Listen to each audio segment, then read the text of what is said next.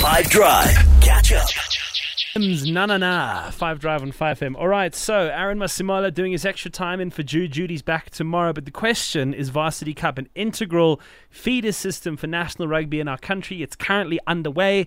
Tuks, who historically have been a major contender for first place in that tournament, were relegated last year. What does this mean? What does this say? Well, let's see Aaron's take. Yes, sir. So we are focusing on the Varsity Cup for extra time today. The competition did kick off at quarter to five at half time at the moment in the game between the Shimlas and Ikeys. It is Ikeys that lead this game with a 21 to 17 point scoreline. Now, looking at the teams that will feature in this, this edition for this year, 2024, it is the defending champions, the Northwest University Eagles.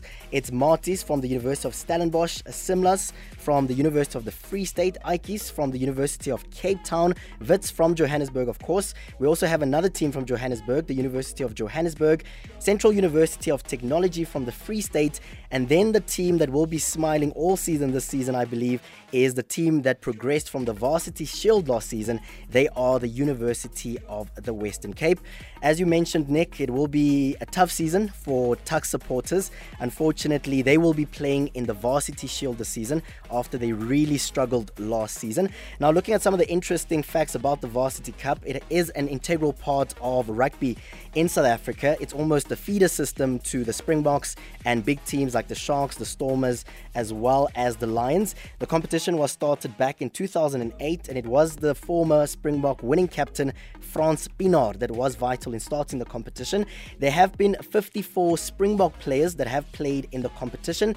13 of them have actually won the Rugby World Cup. To mention a few, Eben Etzebeth was a champion in 2011. He played for CUT. Handré Pollard was a champion in 2013. He played for Tuks. And then Ox Nché played for Shimlas, and they were the champions in 2015. Now, heading into this season, season um, the 2024 season, one would say that the Northwest University Eagles are the favorites, but I would argue that Maties are the favorites this season. Yes, last season it wasn't necessarily their best season, but don't forget that they have won the competition five times and they will definitely get things going this season. Just a quick reminder in terms of the action that lies ahead later tonight, it will be UJ that takes on CUT, Wits will take on UWC, and then the defending champions, the Northwest University Eagles, will take on Maties at 7 o'clock.